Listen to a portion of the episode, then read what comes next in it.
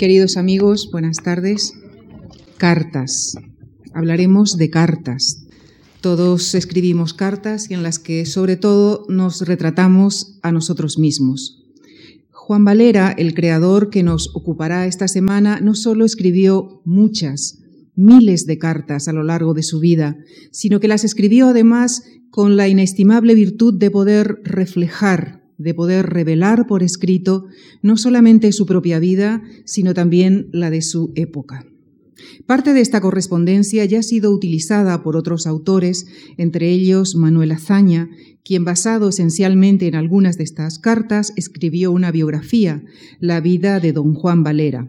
Pero esta elocuente correspondencia contaba con una dificultad seria, la de su dispersión y nuestro invitado de esta tarde es quien ha coordinado la edición de la correspondencia, la más completa hasta ahora editada de Juan Valera, que ha ido publicándose desde el año 2002 hasta el 2009. Les estoy hablando y, con esto doy la bienvenida al profesor Leonardo Romero Tobar, catedrático de Historia de Literatura en la Universidad de Zaragoza investigador del romanticismo y la novela española del siglo XIX y gran especialista en la obra de Juan Valera. Además del antes referido epistolario, es también el responsable de la edición de su obra histórica y de una edición de Pepita Jiménez que ya va por la edición decimosexta. Recientemente, eh, más recientemente, está investigando sobre historiografía literaria y Goya en la literatura. Pues esta tarde y la del próximo jueves, el profesor eh, Romero Tobar se ha comprometido a configurar para nosotros no solamente la biografía, sino también la creación literaria y la realidad de su tiempo a través de las líneas y sobre todo de las entrelíneas de las cartas de Juan Valera. Con nuestro agradecimiento les dejo con el profesor Leonardo Romero Tobar. Muchas gracias.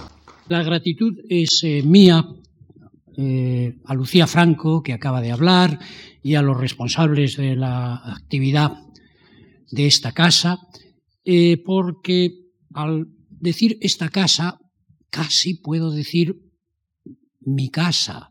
Mis principios eh, de investigador fueron posibles gracias a una beca de la Fundación y aquí he acudido a algunos congresos o alguna conferencia muy recientemente, o hace poco tiempo, hablé sobre Espronceda y el romanticismo.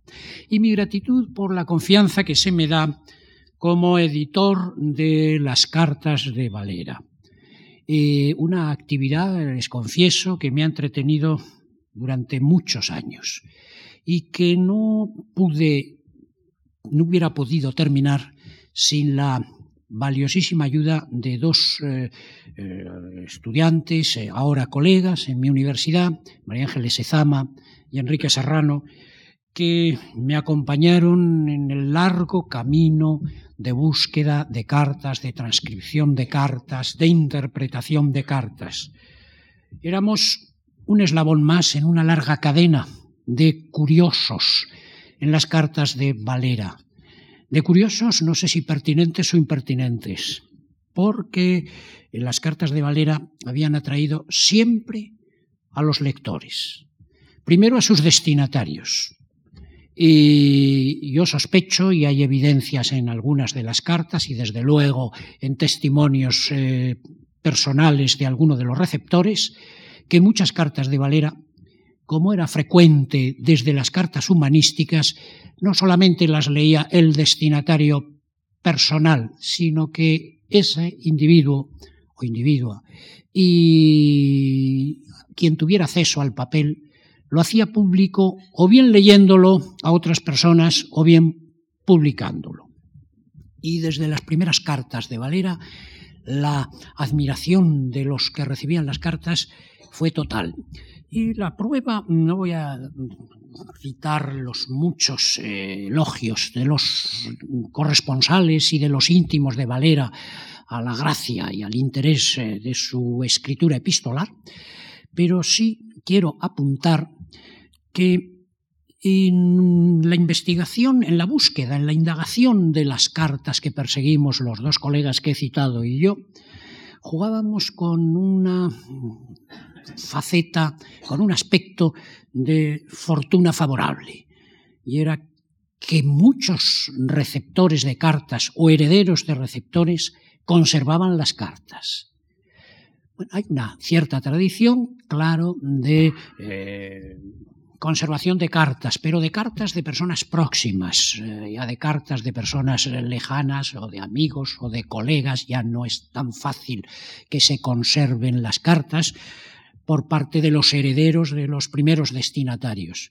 Pues bien, son docenas los receptores de cartas de Valera, docenas, y eh, como yo sospechaba, y lo dije en alguna ocasión por escrito o verbalmente, eh, la edición de la correspondencia que habíamos emprendido eh, podía ser eh, la guinda que tirara de otras más.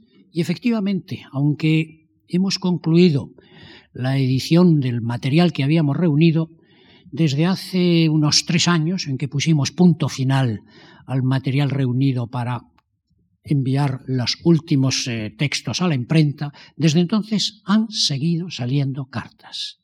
Por ejemplo, cito un testimonio precioso, eh, otro colega mío de la Universidad de Zaragoza, eh, Jesús Rubio, eh, tiene a punto de publicar la serie de cartas de Valera a Clarín, que eran desconocidas. Citaré aquí una muy significativa.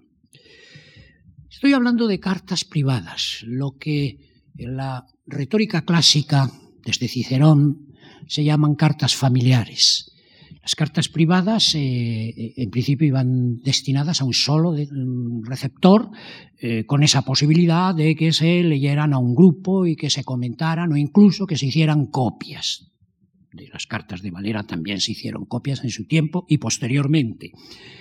Pero eh, las cartas privadas, las cartas secretas, hay un derecho eh, tutelado por la legislación, que es el derecho al secreto epistolar. Pues bien, pese a ese secreto eh, y pese a esa privacidad, hay muchas cartas privadas de artistas, de escritores, de científicos que se han hecho públicas y que se siguen haciendo públicas, porque la carta es un texto que tiene doble cara, doble naturaleza, tiene una faceta, una vertiente de intimidad, de subjetividad, de secreto y privacidad, pero también tiene otra vertiente de exhibición, de información pública, de representación del yo que escribe en un espejo que es un papel. Un afortunado crítico ha hablado de los narcisos de papel para referirse a los escritores, los buenos escritores de cartas. Pues bien, eh, las cartas privadas, eh, cuando se han hecho públicas, y no me remonto a Petrarca ni a las mujeres escritoras de cartas, Santa Teresa, Madame de Sévigné, etc., eh, siglo XVIII. Desde el siglo XVIII la privacidad de las cartas ha sido un procedimiento para la comunicación personal y más que la comunicación personal, la excitación de inquietudes colectivas el papel que representaron los eh, ilustrados franceses eh, con su correspondencia es asombroso. Voltaire, de Voltaire se conocen casi 20.000 cartas. de Diderot se conocen miles de cartas. Y si vamos adelantando, de Goethe, unas 15.000. De Giovanni Berga, el italiano, unas 75.000. De Valera hemos editado 3.900 cartas. Eh, han aparecido desde la finalización de nuestra correspondencia unas 300 más. Pero, claro, eh, en nuestra edición hemos dado las cartas personales, no hemos dado los informes diplomáticos, que son otra clase de cartas. Eh, la profesora de Barcelona, Navarro, eh, ha editado parte de la eh, información diplomática que Valera, como representante español en distintos gobiernos europeos y americanos, enviaba al Ministerio de Estado, actual Ministerio de Asuntos Exteriores. Los informes diplomáticos son cartas, muchas veces desde los orígenes prácticamente de la correspondencia diplomática. Los, escritos de los diplomáticos en realidad son informes de espías en la mayor parte de los casos. Pensemos en la diplomacia veneciana y las maravillosas cartas de los embajadores venecianos. hemos excluido los informes diplomáticos. Es precioso contrastar cómo Valera adopta un registro expresivo hablando del mismo asunto, cuando redacta un informe diplomático y cuando escribe una carta privada. Las más conocidas de todas las cartas de Valera, las de la serie del viaje a Rusia, eh, los informes diplomáticos son fríos, escuetos. Las cartas privadas que escribe Valera a su jefe en el ministerio, a Cueto, o a su madre, o a su hermano Freuler, a su medio hermano malagueño Freuler, eh, Alcalá Galiano, son hijos de madre. Eh, en estas cartas, claro, viene la confidencia, viene el matiz, viene la malignidad alusiva, especialmente en lo referente al embajador al que acompañaba el joven Juan Valera, el duque de Osuna. Hemos excluido, por tanto, los informes diplomáticos, hemos excluido también los muchísimos artículos periodísticos que se presentan en forma de carta. Yo he defendido muchas veces que el periódico moderno es una variante de la carta. Echemos mano simplemente de los títulos de tantos periódicos en distintas lenguas, el título del periódico en que aparece una palabra del campo léxico epistolar, el diario de no sé dónde, la correspondencia de no sé dónde, el, despacho de no sé qué.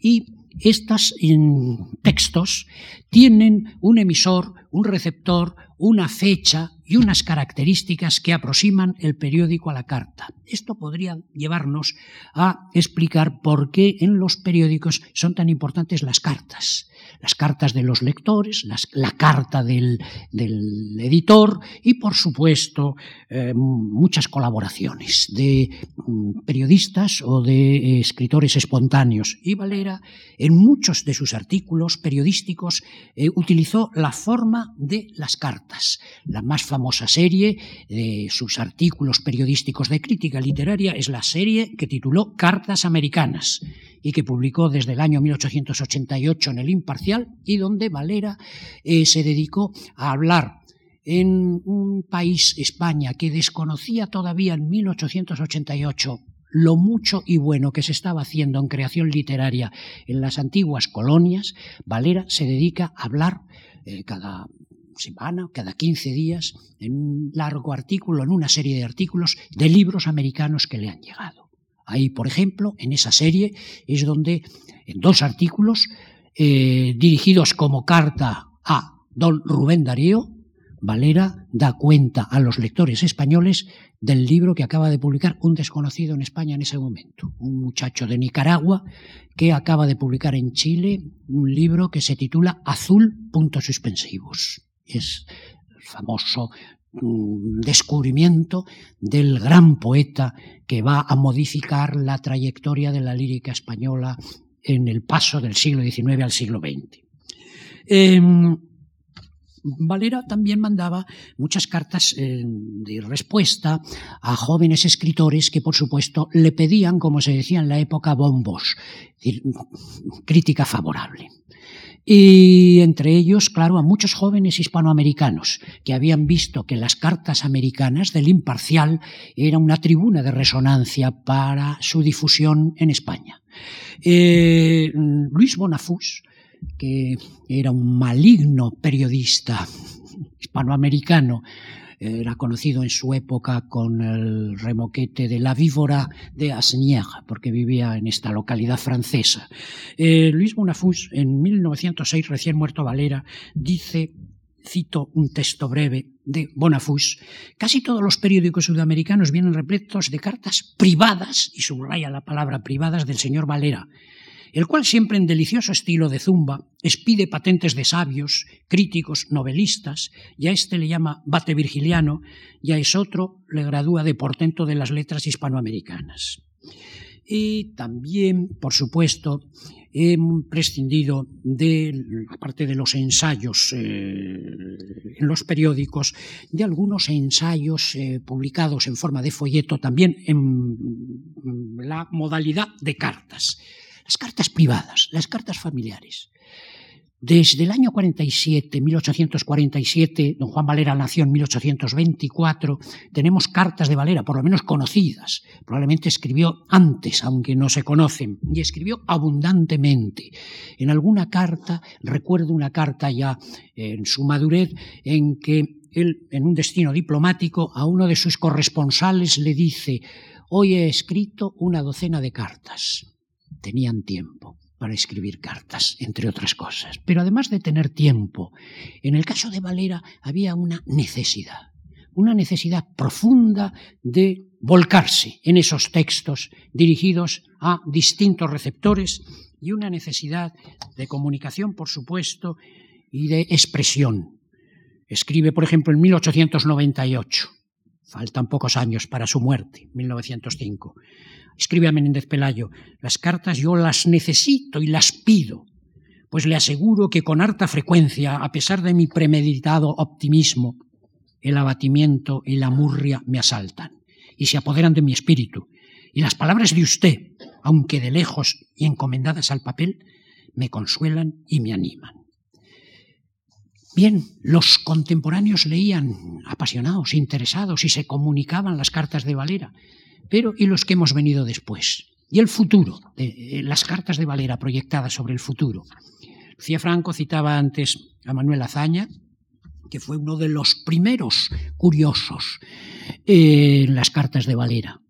Gracias a la generosidad de, Carmen Serrat, la hija de, eh, de Valera, eh, Azaña entró en el archivo familiar y pudo copiar muchas cartas y muchos documentos de Valera que le permitieron, primero, la edición de Pepita Jiménez, espléndida edición en clásicos castellanos, y en segundo lugar, la redacción de esa biografía de Valera que da para escribir una novela el hecho de la redacción de aquella biografía, que obtuvo el Premio Nacional de Literatura en España y que, sin embargo, permaneció inédita hasta hace muy poco tiempo en que se ha podido editar.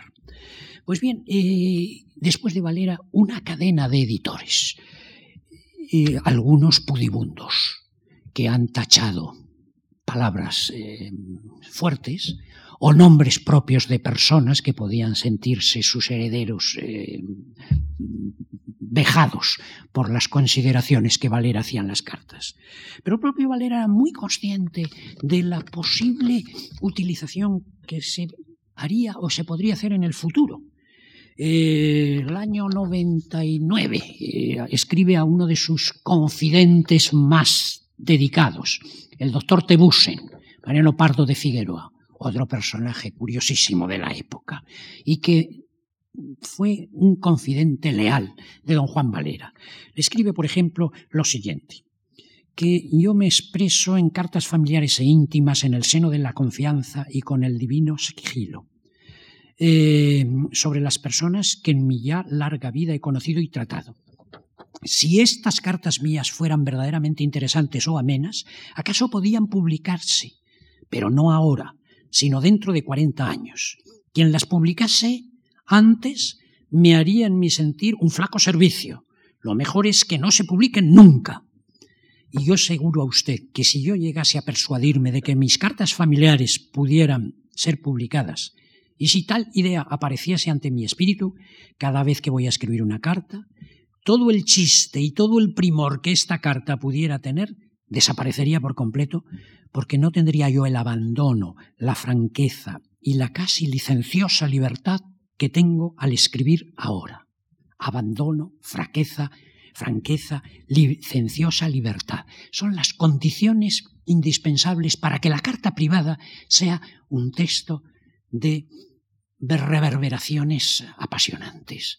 Y esto es lo que dan las cartas de Valera, que son auténticos documentos del yo. En el campo de la crítica literaria actual y de la teoría literaria hay un muchísimo interés por lo que los especialistas llaman, con un palabra terrible, egodocumentos. Yo prefiero hablar de literatura del yo. Eh, los textos primo personales, escritos en primera persona, en que el yo que habla se vuelca. Textos que pueden ser, por supuesto, autobiografías, diarios, confesiones, yo confieso, cartas. Y en ese amplísimo contexto se instalan las cartas de Valera. Autobiografías, memorias. Los últimos años de la vida de Valera estuvo asediado por amigos y periodistas para que publicara sus memorias. Y él siempre se negó. Y el argumento que daba en cartas, incluso en alguna entrevista periodística, era que él era, muy era el siguiente, yo soy muy desordenado, no conservo papeles, sí conservaba papeles, eh, y no estoy en condiciones de escribir unas memorias. Por ejemplo, a Ortega y Munilla le dicen una carta, mis recuerdos no pueden, eh, pues, más que pecar de vagos y confusos, y solo pueden determinarse y adquirir la suficiente firmeza con el auxilio de la fantasía, o dígase, llenando con la ficción todo aquello que el olvido ha ido dejando en claro. Infiero yo de lo dicho que si para algo sirvo es para escribir novelas y cuentos, y no para escribir memorias que puedan tener algún valor histórico. Bien, contra lo que acabo de leer de la afirmación de don Juan Valera a Ortega y Munilla. Él escribió novelas y cuentos valiosísimos, interesantísimos, pero probablemente hoy el escritor que más nos interesa es el escritor de las cartas, todavía más que el escritor de las novelas y los cuentos. Y mm, en las cartas Valera aplica, claro, las marcas que son propias del género las marcas que significan, los rasgos que, caracterizan la escritura de una, de una carta. En una carta hay la vivencia de dos tiempos simultáneos, el tiempo del que escribe la carta y el tiempo del que la recibe. Echemos mano de fórmulas retóricas como me alegro que al recibo de la presente horrible fórmula retórica que pone en una sincronía dos tiempos distintos, a diferencia de las autobiografías, las memorias, los diarios, etcétera, que tienen otra perspectiva cronológica, solo de una dimensión. Otra, otro rasgo estructural de, las cartas, la presencia del corresponsal. El que va a recibir la carta condiciona no solo el contenido de la información que dé la carta, sino los matices, incluso el mismo léxico. Eh, si el receptor es una persona de gran confianza, el autor de la carta utilizará palabras gruesas. Si no es persona de confianza, utilizará palabras mucho más medidas y eh, cuidadas. Valera emplea estos recursos y los emplea magistralmente. Eh, como él, que él era consciente de que sus cartas eran muy apreciadas, pues eh, quedan testimonio en muchas cartas, pero también en otros eh, lugares. Por ejemplo, en la reutilización que hizo en textos literarios de cartas previas. Don Manuel Azaña recordó que una carta de las que escribió en Rusia a Cueto, en la que contaba una escena divertidísima eh, con la actriz francesa Magdalena Brown, eh, a la que Valera quiso llevar eh, al lecho. Y la actriz pues estuvo durante una larga temporada jugando con él. Y un día en que la actriz estuvo llevándolo hasta un punto, pero luego lo rechazó, eso lo cuenta Valera con una gracia infinita. Y luego en una carta cueto. Y luego recoge ese mismo texto prácticamente en una transcripción literal y lo incorpora en una novela que estaba publicando en fragmentos en el periódico El Contemporáneo. Eso lo hace en otras ocasiones. Igual que también abundantemente él tiene conciencia de que en las cartas él está construyendo una novela. A propósito de la historia con la actriz Magdalena Boam, le dice en un momento a Cueto, ahora no tengo más consuelo que hacer de todo lo que le cuento una novela. Sería Mariquita y Antonio, no tengo evidencias suficientes. Ahora bien, y lo que las cartas leídas en su conjunto nos dan a nosotros, que somos los voyeurs externos, los, los, que vemos desde fuera, y al escritor cuando iba trazando esa autobiografía eh, distanciada, esa proyección autobiográfica distanciada, lo que nosotros recibimos es que en el conjunto de las cartas, en, de las, en la serie de las cartas, hay muchas personas, o sobre todo muchos acontecimientos, que reaparecen en circunstancias distintas. Eh, dos ejemplos, dos casos. Cuando el joven Valera está en Río de Janeiro, de secretario de embajada, eh, y escribe a Serafina Estebanez Calderón, de su jefe, del embajador, que es eh, de Abad, un señor que está casado con una portuguesa y que tienen una niña que es insoportable. Y Valera dice de la hija del embajador que la niña es insoportable. ¿Quién le iba a decir a ese joven que pasados los años esa niña la iba a conocer señorita de muy buen ver y muy conocedora del francés y se va a casar con ella y va a ser la madre de sus hijos? Y quién eh, le iba a decir al Valera que en Dresde eh, el año 58 eh, escribe a otro amigo contándole el éxito que está teniendo en las ciudades alemanas una bailarina malagueña, Pepita Oliva, que casi casi le está quitando a Lola Montes el éxito que tiene. ¿Quién le iba a decir que esa Pepita Oliva, de la que habla en las cartas, y también habla de un joven diplomático inglés, Lionel Shackwick West, con quien Pepita Oliva va a tener una relación amorosa de la que van a hacer una niña. Pasados los años, el diplomático inglés, Lionel Shackwick West, eh, reconocerá a la hija que ha tenido, Victoria, y esa Victoria, muchacha, es la joven que acompaña al embajador británico en Washington cuando Valera llega de ministro del gobierno español. Y esta Victoria Sackville West va a ser objeto de la persecución del sobrino de Valera, las cosas que cuenta Valera de cómo su sobrino eh, Mesía de la Cerda anda persiguiendo a Victoria Sackville West y que eso puede provocar un conflicto franco-hispano casi casi otra guerra marítima. Eh, y lo que ya no podía saber don Juan Valera, porque es algo que ocurre posteriormente, que la hija de esta señorita, hija de la bailarina malagueña, de la gitana malagueña, sería la escritora del grupo de Bloomsbury, Vita Sackville West. Bien, estos mm, puntos que se van cosiendo unos a otros, nos dan en la lectura de las cartas esa proyección de biografía intensa que también nos enriquece la matización expresiva con que Valera comunica noticias a distintos corresponsales.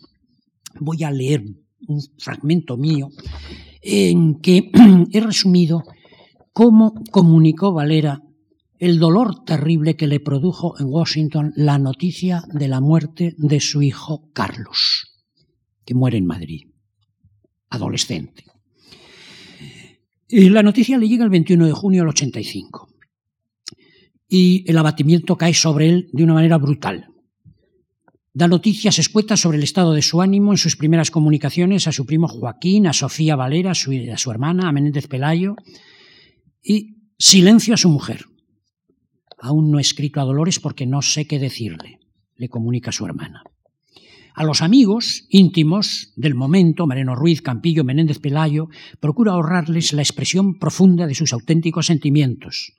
Incluso las páginas que escribe a Menéndez Pelayo son testimonio de la voluntad de recuperación en la que se abroquela su sentido del decoro.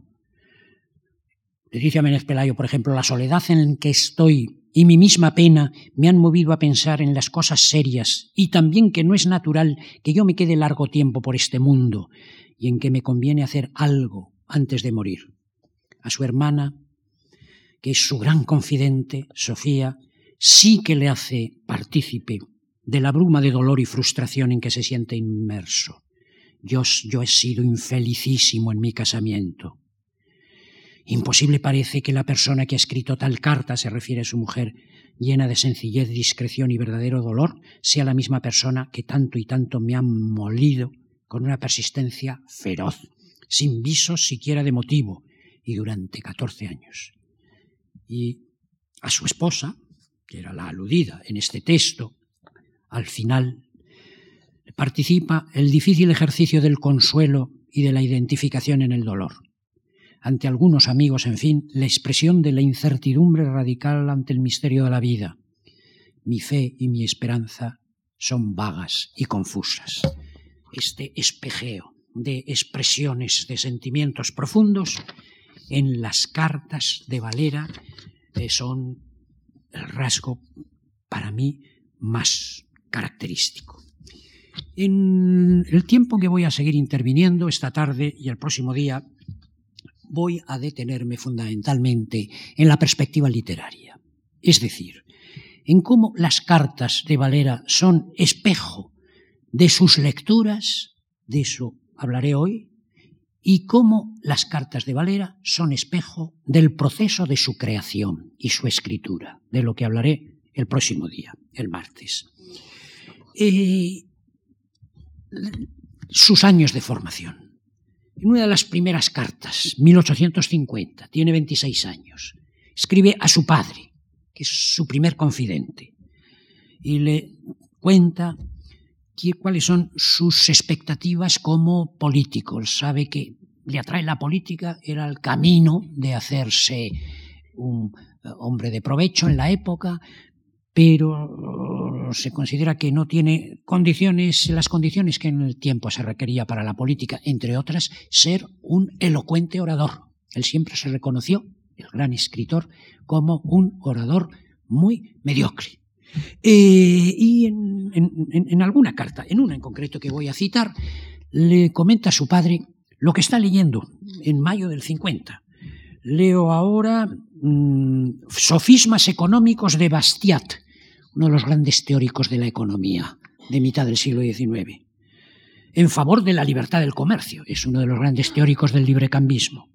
Y también estoy leyendo las obras del ciudadano Proudhon, el gran socialista utópico, pero sigue diciendo, además entiendo yo que para tener ideas claras y fijas en política se deben tener antes en filosofía. Quien lo pensara. Lo que no es fácil en la época que alcanzamos, en que cada uno piensa a su manera y hay un caos en el mundo filosófico. No obstante, yo he logrado formarme ya cierto sistema de pensamiento muy parecido al de Kant, y en otras cartas habla de sus lecturas de Kant y de Hegel. No puedo entrar en discutir en qué medida profundizó y entendió especialmente el pensamiento hegeliano. Eh, Hans Jureske puso en cuestión esa capacidad.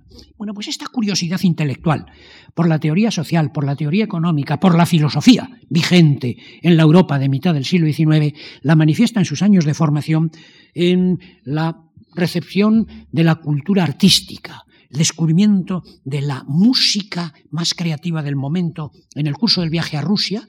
Comenta, por ejemplo, lo que ha sido la audición de una de las óperas de Glinka, La vida del zar, y sobre todo la primera noticia que yo creo que hay en España de una ópera de Wagner. En Berlín, el 26 de noviembre de 1856, le dice a, Cueto, ante, anoche oímos en el Gran Teatro Real una ópera de Wagner, fundada sobre una antigua leyenda que viene a confirmar cuanto llevo dicho, que es el Tannhäuser. Y en un largo párrafo, muy divertido, eh, cuya lectura mm, tengo que ahorrar, eh, resume el argumento. Es una versión paródica, divertidísima del Tannhäuser. Y termina con esta nota sobre la representación y la música.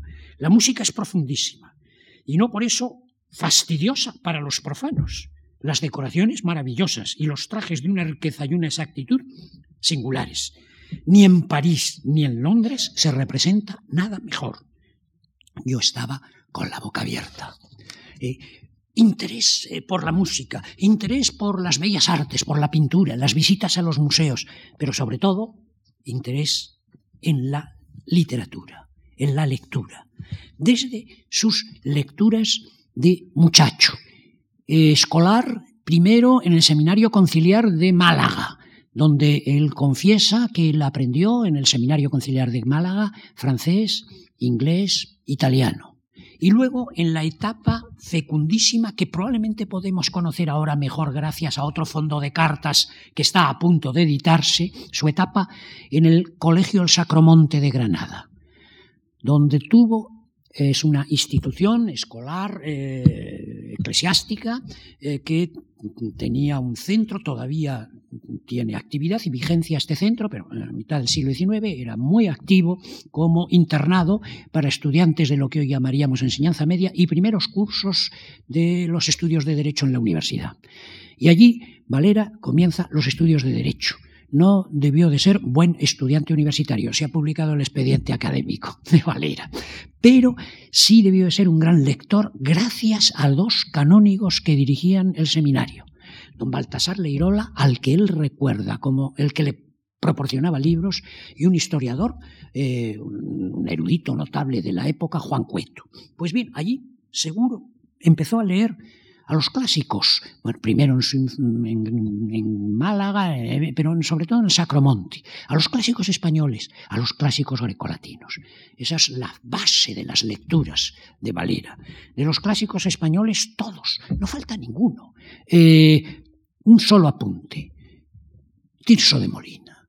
Eh, las comedias de Tirso de Molina le asombran, le tienen totalmente cautivado. Hay algunas que creo yo que se las sabía de memoria, porque en muchas cartas cita muchos versos de las cartas de, las comedias de Tirso. Y no es de sospechar que escribiendo en Dresde o que escribiendo en Washington fuera a mirar una edición de Tirso para citar, como ahora se hace gracias a, ya no a los libros de citas, sino gracias a las facilidades que nos proporciona Internet. Cita de memoria, porque ha leído memorizando.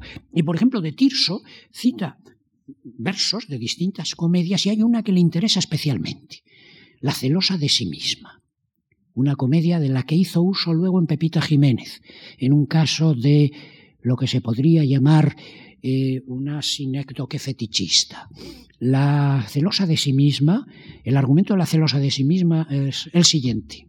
Un joven que no es madrileño viene a contraer matrimonio, un matrimonio ya pactado a Madrid, y antes de ir a la casa de la familia con la que va a establecer la relación, la hija de la familia con la que va a establecer la relación matrimonial, pasea por las calles de Madrid y ve pasar un carruaje del que, de cuyas cortinillas echadas, solamente él puede ver una mano que tiene un maravilloso guante. Y se queda seducido por el guante. Y entonces este muchacho anda por todo Madrid buscando a la propietaria de ese guante. Y cuando la que va a ser su esposa se entera de esto, se siente terriblemente celosa de esa propietaria del guante, hasta que al final se desenreda la comedia. La propietaria del guante era ella misma, la celosa de sí misma. Pues bien, de esta comedia, de la que Valera hace uso, por ejemplo, en Pepita Jiménez, para tipificar el atractivo erótico y sensual de Pepita gracias al guante, mm, de esta comedia, repito, cita en muchas ocasiones en, en, las cartas versos. Y por supuesto de Calderón, de López, etcétera, de Góngora, cordobés como él. De Góngora repite las ideas establecidas en la época, es decir, las soledades son literalmente detestables. Mm, pero de los sonetos dice en un momento, tengo anotados cuatro adjetivos, discretísimo, ameno, amoroso y divertido. Poeta en los sonetos. Cervantes. De Cervantes a Cervantes, todo. Él afirmó varias veces que había leído más de 30 veces el Quijote. Su segundo discurso en la Academia Española es un discurso muy inteligente sobre el Quijote. Y el último texto que dictó porque el último Valera, ciego, no escribe, dicta, escribe dictando, es el discurso para la celebración del centenario de 1905, del que hablaré más tarde.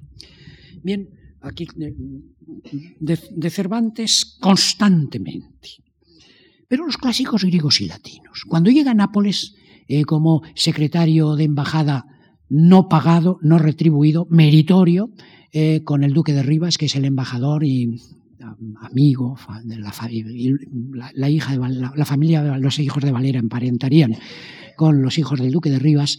Y en Nápoles eh, las cartas napolitanas son extraordinarias. Eh, le seduce por supuesto el paisaje la bahía la ciudad la historia de la ciudad el embajador, el duque de Rivas, que es todo un personaje para el joven Valera, pero el paisaje y los recuerdos de las tumbas de dos clásicos, Virgilio y Sanacharo, que está evocando a Sanacharo y a Virgilio en estas cartas napolitanas con absoluta frecuencia. Pero vayamos más atrás, a los griegos, a Homero, en 1853, a Heriberto García de Quevedo, un hispanoamericano muy amigo suyo, le escribe eh, varias veces en larguísimos párrafos sobre los clásicos griegos y de Homero, leo un párrafo, dice, es una cita de muchas que podía traer a cuento.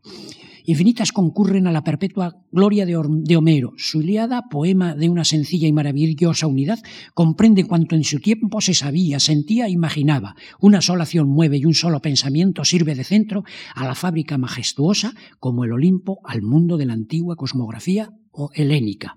Era Homero el poeta de su nación, pero esta nación, en el orden dialéctico y en el cronológico, fue la primera de las naciones. Estamos en 1853, cuando en la Europa culta y también en América se está fraguando con una efervescencia combativa la idea de la nación literaria no sólo de la nación política, sino de la nación literaria y de lo que era la literatura nacional de cada una de las naciones, la nación griega, Homero. Eh, de Virgilio, bueno, las citas de la Eneida, de las geórgicas, son abundantísimas. Eh, un testimonio en el que mm, eh, funde una experiencia personal suya y un recuerdo de la Eneida un recuerdo mm, que corresponde a dos versos del canto sexto de la Eneida, cuando Anquises está anunciando lo que va a ser la muerte de Marcelo, el hijo de Octavia, la hermana de Augusto, el fragmento que el propio Virgilio leyó ante Octavia y ante Augusto. El fragmento latino, que lo cita literalmente en la carta eh, a Serafina Estebanez Calderón, 1850, traducido, dice así, hay joven digno de compasión, si pudieras tú romper tu cruel destino. Tú serás, Marcelo, dadme lirios a manos llenas, que al menos esparza las purpúreas flores y acumule estas ofrendas sobre el alma de mi nieto que le tribute yo este homenaje desde las sombras. este texto en latín, eu miserande puer, etc., lo recuerda, lo recuerda varias veces, pero en esta carta a Serafín Estebanez Calderón de 1850 eh, lo evoca Valera trayendo a cuento una situación que él ha vivido en Lisboa poco antes con su tío eh, Antonio Alcalá Galeano, en la Embajada Española en Lisboa. Y eh, recuerda eh, un episodio que ha vivido Dionisio Alcalá Galiano, eh, hijo de su tío, primo de él, por tanto, y la reacción que había tenido el gran Antonio Alcalá Galiano al oír la anécdota en la que su hijo había estado muy comprometido ridículamente. Por último vi asomar a los ojos de mi pobre tío, Dios me lo perdone, dos gruesas lágrimas, y le oí exclamar con acento doloroso, elocuentísimo y desgarrador, porque la historia estaba referida a una dama muy conocida eh, por su generosa moral y que había sido muy eh, eh, negativa con Dionisio. Oh mil veces sin ventura, hijo mío, tú eres el único a quien no se lo ha dado esa grandísima puta. Y ahora, después de la anécdota, la expresión personal. Cuando Virgilio recitó delante de Augusto y de su hermana Eu miserande puer, etc., ni Augusto ni Octavia se enternecieron tanto por la muerte del sobrino y del hijo muy amado, como yo entonces me enternecí con piedad infinita. Bien, eh, los clásicos italianos, Dante, Petrarca, los alemanes, Goethe, la devoción por Goethe es permanente en, en Valera. Yo siempre he sospechado que él quería ser otro Goethe. Mm, eh, hace unos años publiqué eh, una selección de los artículos de crítica que dedicó Valera a Goethe y de las traducciones de fragmentos del Fausto que Valera había hecho. Eh, pero sí voy a leer un pequeño fragmento maligno de el Valera admirador de Becker cuando al regresar desde Rusia a España, en París, le escribe a Cueto la impresión que él ha tenido en Frankfurt. Le ha descrito panorama de la ciudad de Frankfurt. Y se refiere ahora, y es el fragmento que voy a leer, al gran monumento que hay en Frankfurt, a Goethe. Como maestro de capilla, como príncipe y director de esta armonía, que es el conjunto de tiendas eh, que había al pie del monumento, representante de la síntesis de lo real y lo ideal, del jamón y del no me olvides, se levanta en medio de la plaza de Frankfurt la estatua de Goethe, genio tutelar de aquellos lugares.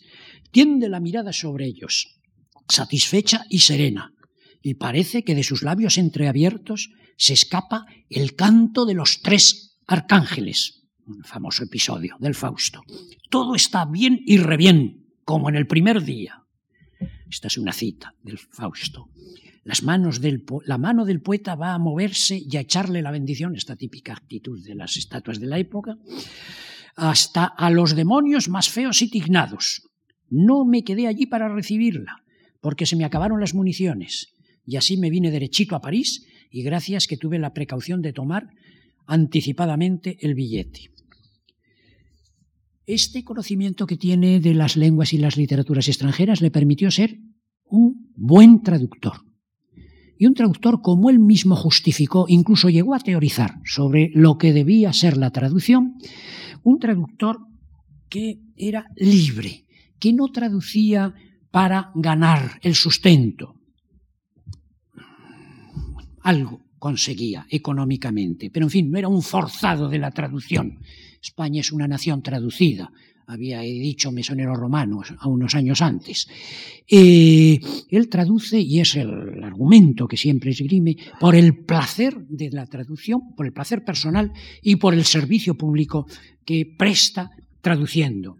Y aparte de traducir poemas de poetas fundamentales, Heine, Byron, Goethe, etc., traduce libros traduce un libro famoso de un poeta, mal poeta, buen erudito alemán con el que él tuvo relación, el conde von Schack.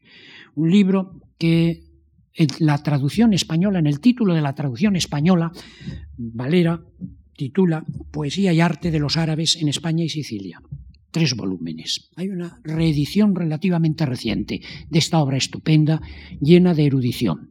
Eh, en este libro, eh, Valera añadió notas, y, y primero forzó en algunos momentos el texto, pero sobre todo añadió notas marcando una posición muy españolista a la hora de interpretar el legado árabe en España. Al autor, a von Schack, le molestó mucho este trabajo de reelaboración de Valera y lo comunicó en alguna carta y en algún artículo que hizo público. Eh, por ejemplo, en, una nota de esta traducción dice Valera, si yo tradujese directamente del árabe y con una exactitud y fidelidad escrupulosas, como suele traducirse un clásico griego o latino, no me, no me permitiría hacer ciertos cambios, pero no siento mi traducción ni directa ni de una escrupulosidad grande, me he atrevido a convertir al copero de un poema que traduce de esta composición en una muchacha. Es una libertad que también se permitió con un clásico griego, con Longo, con el Daphnis y Chloe, que también tradujo, probablemente utilizó alguna versión francesa previa, pero en la traducción se permitió prácticamente eliminar un episodio de homosexualidad también mm, con un criterio de censura curioso. En fin, eh, los modernos. De los modernos, eh, su actitud, de los coetáneos suyos, de los escritores coetáneos suyos, su actitud es primero de curiosidad, de gran curiosidad, mm, casi de voracidad, pero también de desconfianza. De voracidad porque quiere estar al día. Y un dato asombroso, también en París, Mm, le escribe a Cueto que eh, acaba de llegar a París, me he bañado, me he rizado el pelo, me he acicalado, atildado y hermoseado y he ido a ver a las personas más queridas, empezando por la muerta. La muerta fue eh, la duquesa de Bedmark, que había sido su protectora, mm, posiblemente eh, amiga íntima en la época napolitana del 47-48. Estamos en el año 57. La Bedmark, que es una mm, aristócrata de origen rumano, una cantacuchino, ya es una mujer de edad. Y ahora dice Valera Acueto, aún no he visto a don Luis de la Cuadra, ni a Magdalena Boan, y he visto a la muerta. Al verla recordé aquella horrible historia de Poe que usted habrá leído, es decir, el cuento del experimento del doctor Valdemar, el médico que hipnotiza a un enfermo y que lo mantiene hipnotizado hasta que pasa el tiempo y una vez pasado el tiempo, al practicar la deshipnosis, el enfermo había muerto y se convierte en polvo que cae. Este terrible cuento de Poe acababa de ser traducido mm, menos de un año antes al francés por Baudelaire. Y esta cita en alusión a ese cuento de Poe, yo creo que la, leído en la traducción de Baudelaire se me hace muy difícil pensar que tuviera una versión, una edición norteamericana, es la primera noticia que hay en España de Edgar Allan Poe, mucho antes del artículo de Pedro Antonio Alarcón, que es el texto que siempre se cita como la primera referencia de Edgar Allan Poe en España. Bien, estar al día, pero también desconfianza. Y sobre todo de los novelistas, porque los novelistas están aplicando una estética eh, que Valera no comparte. No puedo entrar en esta cuestión, me limito a enunciar que la estética de Valera es la estética clásica, es la estética del texto literario que se expresa en una forma que puede ser igual en todos los tiempos y en todos los lugares. Y frente a esa estética, la estética realista o posteriormente la estética naturalista es el reflejo de unas circunstancias y de un lugar muy concreto y muy determinado que se manifiesta no solo en los problemas, en la caracterización y en la representación de las personas, sino en el comportamiento lingüístico de las personas. Por esta razón, por ejemplo, Valera, y muchas veces hizo observaciones a este respecto, nunca presentó a ningún personaje andaluz hablando en andaluz. Le parecía una monstruosidad contra su estética que sus personajes solo hablaran en la variante andaluza. Bien, eh, entonces, su desconfianza, incluso sus distancias respecto a Balzac, respecto a Solá, es enorme. Parece que conoce a Flaubert, que llegó a tratarlo. En una carta a la Verde de 1860 le dice lo siguiente. Asisto a la tertulia de Sandeau. Sandeau era un escritor de moda, un escritor muy influyente en París en 1860. Y allí concurren las personas más conocidas en la República de las Letras, como Augier, Léon Gosselin y Flaubert, el autor de Madame Bovary, 1860. Eh, de Baudelaire también hace afirmaciones eh, no muy entusiastas. Mm, y por supuesto a Solá le niega el pan y la sal. En Estados Unidos, cuando llega a Estados Unidos, él había leído ya algún hispanista norteamericano, pero allí va a conocer a los poetas y va a traducir alguno de ellos, pero también va a conocer eh, algún creador, Henry James. Eh, del único que he leído algo es de un escritor llamado Enrique James, Enrique James, escrito así, crítico y novelista, que me parece como crítico, que es como le conozco, ameno y juicioso, pero no muy notable por nada. En fin, los modernos españoles. Los modernos españoles su actitud es eh, muy característica. A los que habían sido amigos suyos o con los que había tenido una relación muy estrecha, entrega total. No hay prácticamente pegas que ponga al duque de Rivas, a Espronceda, al que él había conocido siendo niño en 1839, eh, pero eh, según va acercándose a los de su edad, ya aplicará el doble rasero. El doble rasero significa que en la crítica pública Valera es elogioso, no censura y en las cartas privadas hace juicios a veces tremendos. Se lo confiesa en una carta a Leopoldo Alas, que aún no se ha publicado, eh, una carta de 1892, en que justifica su doble rasero. Algo pudiera yo decir, como es una carta inédita, voy a leerles un párrafo de cierta extensión. Algo pudiera yo decir para atenuar, ya que no para disculpar, mis pecados de benevolencia, pero me callo ahora por no hacer pesada esta carta. Aquí observaré solo que las letras y la crítica, si ganan uno con la serenidad de usted, si ganan uno con la serenidad, esta severidad de usted hace perder a usted ciento.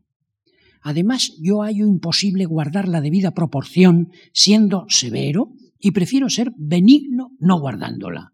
Si yo creyese que el movimiento intelectual de España necesita más freno que espuela, más castigo que suavidad y lisonja, y si tuviese abnegación bastante para hacerme enemigos y sufrirlos, o bastante brío para luchar contra todos ellos, había de atolondrar a la gente por lo descontentadizo y por lo dificultoso.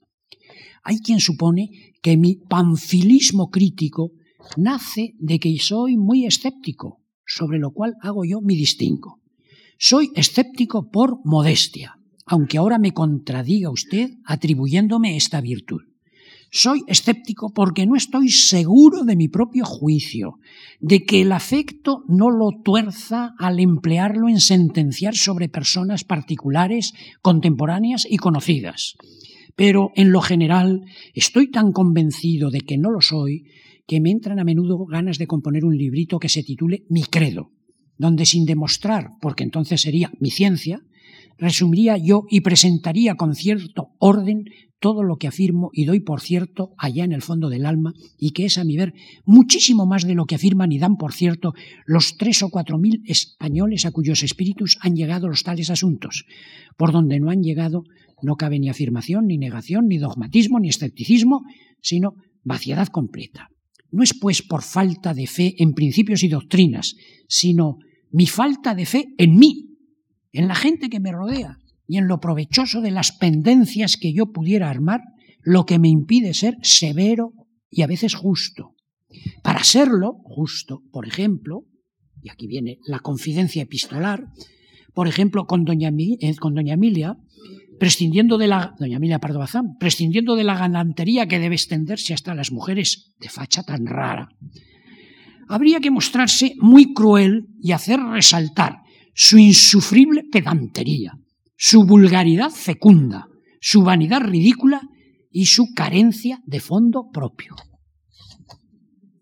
Carta privada, podemos leer los textos publicados, sin embargo, que dedica a la Pardo Bazán.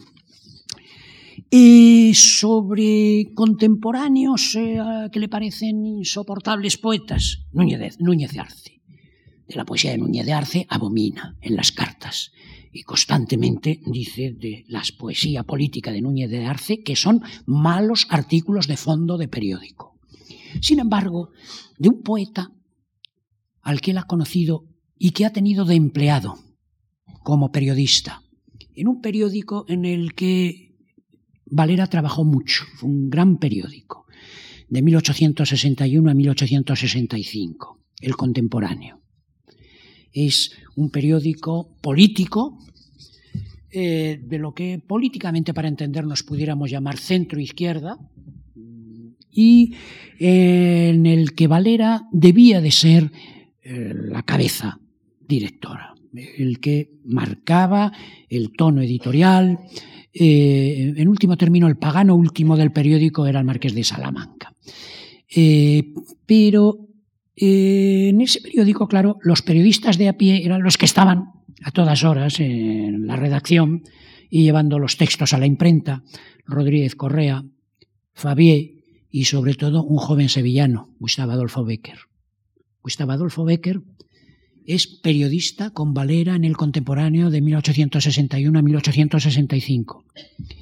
Y terminan rompiendo, terminan rompiendo porque Gustavo, posiblemente porque necesitaba el dinero, siguió en el periódico cuando el periódico se comprometió en una opción política más conservadora que Valera y los que estaban con él rechazaban. Y Valera y sus amigos enviaron una carta a Becker, ahora director del Contemporáneo, en el año 65, marcando su disidencia política. Y pese a esa disidencia política, Valera en las cartas privadas, cuando habla de Becker, siempre es elogioso. Eh, lamenta, por ejemplo, en el año 81 que a Becker como poeta casi nadie le conoce, estaban recién publicadas las obras de, Becker. Eh, le discute a Menéndez Pelayo en otra carta que Menéndez Pelayo alabe a Heine por encima de Becker, cuando Becker vale, dice Valera, tanto o más que Heine en calidad, sino en cantidad. Incluso cuando Tamayo y Baus, secretario de la Academia, le pide que le mande una lista de los escritores del 19 cuyo nombre es necesario poner en la fachada de la academia, podemos verlo todavía, Valera le manda cinco nombres de escritores del 19 que hay que poner en la fachada.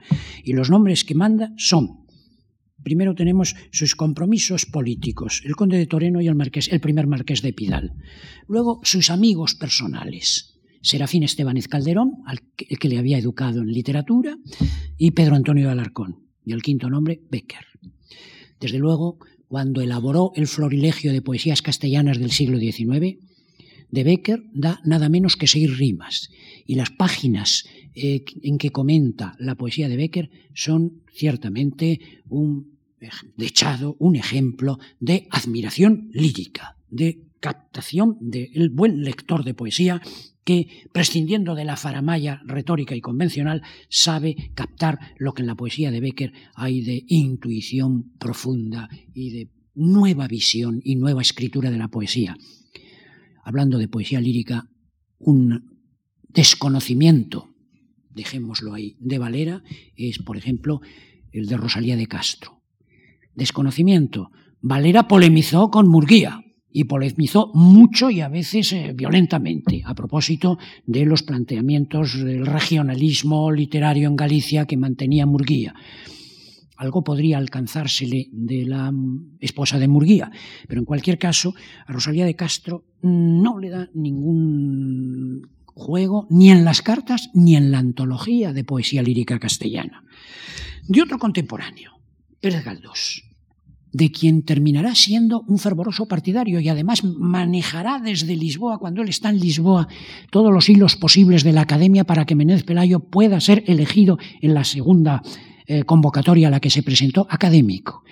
Pero Valera, en 1878, y llevaba años don, don Benito publicando novelas, en 1878 le confiesa a Menéndez Pelayo que no ha leído ninguna novela de, de, Pérez Galdós. En el 79 ha leído ya La familia León Roch y le hace un comentario, voy terminando, de la familia León Roch, que es muy valioso. Por fortuna la familia León Roch me ha parecido inmensamente mejor de lo que yo me había figurado. El autor, a vuelta de defectos, tiene prendas de verdadero valor, no es muy cursi, una palabra muy de la época, aunque apenas conoce la sociedad elegante que describe. Tiene más saber del que yo me imaginaba, y aunque imita a Dickens y a otros autores, lo hace como se debe, poniendo en lo imitado el sello, el sello propio y no copiando. Algo ha satisfecho mi vanidad, si no es engaño de mi vanidad misma, el notar yo en esta novela que he leído el influjo y como la huella de las mías. Y sigue mm, resumiendo y valorando el argumento de la novela, de la que hace esta última consideración. En Galdós hay una calidad que da calor y brío e inspiración que a mí me falta. El espíritu de partido mi benignidad hace que yo reprenda poco. Yo tengo la mangancha. Pérez Galdós es un catón censorino. En nombre de su moral absoluta y filosófica, echa terribles sermones a sus personajes.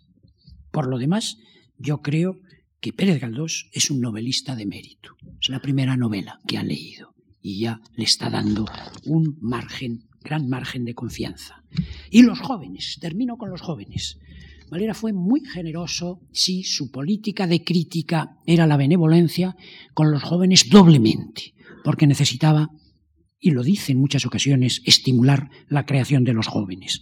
Y efectivamente, entre 1900 y 1905 dedicó artículos de elogio o escribió prólogos a distintos escritores que estaban abriendo el camino de la nueva literatura. Pompeyo Gener, Arturo Reyes, Juan Luis Estelric, Federico Icaza, José Muñoz y Pavón, Alfonso Gambila, José Nogales, Jacinto Benavente, Pío Baroja, Javier Lasso de la Vega, Francisco Acebal, Ángel del Arco, Antonio de Hoyos y Bernardo Rodríguez Serra, José León Pagano, etcétera, etcétera, etcétera. Pero sobre todo al joven al que le ha abierto las puertas es al joven Rubén Darío en esa reseña de Azul, joven al que recibe en su tertulia en Madrid el año 1892, el año del centenario del descubrimiento. El joven Rubén Darío ha venido a España para asistir a los actos conmemorativos. Por cierto, Valera siempre fue muy enemigo de las eh, conmemoraciones centenarias. Eh, eh, y, viene también el joven Darío como corresponsal de un periódico importante de Buenos Aires. El joven Darío asiste a la tertulia de Juan Valera. Hay una famosa foto que se ha reproducido muchas veces de la tertulia de Valera, en la que aparecen Méndez Pelayo, el conde de las Navas, otros personajes eh, todos ya muy eh, provectos y muy bien asentados en la sociedad literaria, y un joven que parece ser Rubén Darío. Pues bien, de Rubén Darío y de su asistencia y de la asistencia de Rubén a su tertulia, le comenta Menéndez Pelayo en 1892 lo siguiente. Rubén Darío, de cuyo poderoso y originalísimo ingenio me convenzo más cada día, veo en él lo primero que América da a nuestras letras, donde además de lo que nosotros dimos, hay no poco de allá. No es como Bello, Heredia, Olmedo, etcétera, en quienes todo es nuestro, y aún lo imitado de Francia ha pasado por aquí, sino que Darío tiene bastante del indio, sin buscarlo, sin afectarlo, y además no lo diré imitado, sino asimilado e incorporado todo lo reciente de Francia y de otras naciones. Está mejor entendido que aquí se entiende, más hondamente sentido, más diestramente reflejado y mejor y más radicalmente fundido con el ser propio y castizo de este singular semi-español y semi-indio cómo se contrapone al otro chichito, cuyo verso son una decimaquinta dilución de Becker en líquido tontería. Y ya en Becker había algo de dilución de Heine. Mientras que en Rubén Darío hay, sobre el mestizo de español y de indio, el extracto, la refinada tintura del parnasiano, del, del, decadente y de todo lo novísimo de Strangis, de donde resulta, a mi ver, mucho de insólito. De nuevo, de inaudito y de raro que agrada y no choca porque está hecho con acierto y buen gusto. Y de sus lecturas, El Quijote. Como he recordado antes, en 1905 se organiza el gran centenario de la edición de la primera parte del Quijote. Es un acto, entre otras cosas, político, porque la voluntad del gobierno y la voluntad de muchos eh, partícipes en los festejos es restaurar eh, el optimismo, el entusiasmo de los españoles tan decaído desde el desastre de 1898. Fue un centenario memorable, entre otras cosas, porque produjo libros que aún leemos, eh, de Unamuno, de Azorín, de Navarro Ledesma. No sé si leemos muchos de los libros que se han producido en 2005. Bien, pues la Academia Española, a la que correspondía el acto más formal del centenario, encargó a don Juan Valera el discurso del acto conmemorativo. Don Juan Valera lo dictó. Murió el 18 de abril sin terminarlo y se leyó eh, la Academia el 5 de mayo del 2005. En el discurso, Valera hace otra vez un gran juicio del Quijote. Pero termino con una cita de este discurso en el que aparece no solo el lector entusiasta, sino el intelectual exigente que busca hacer compatibles el entusiasmo y el razonamiento. Ni por un instante, a pesar de mi frialdad crítica y de mi propensión al escepticismo, he vacilado yo en tener por fundada la razón suficiente del homenaje, por grande que sea, que a Miguel de Cervantes tributamos hoy. No le creo nacido de arrogante jactancia nacional, sino de convencimiento claro y seguro. Esto no se opone con todo, no a que nos empeñemos en probar lo que creemos por fe invencible y sin necesidad de prueba, sino a que investiguemos hasta donde podamos penetrar razonando el fundamento de nuestra admiración incontrastable y preconcebida. Con este programa de trabajo que está proponiendo para la celebración del centenario del Quijote, doy por terminada mi intervención, que continuará el próximo día trasladando el reflector de las cartas de Valera hacia lo que era su propia creación, vista en ese espejo que son sus cartas personales. Muchas gracias.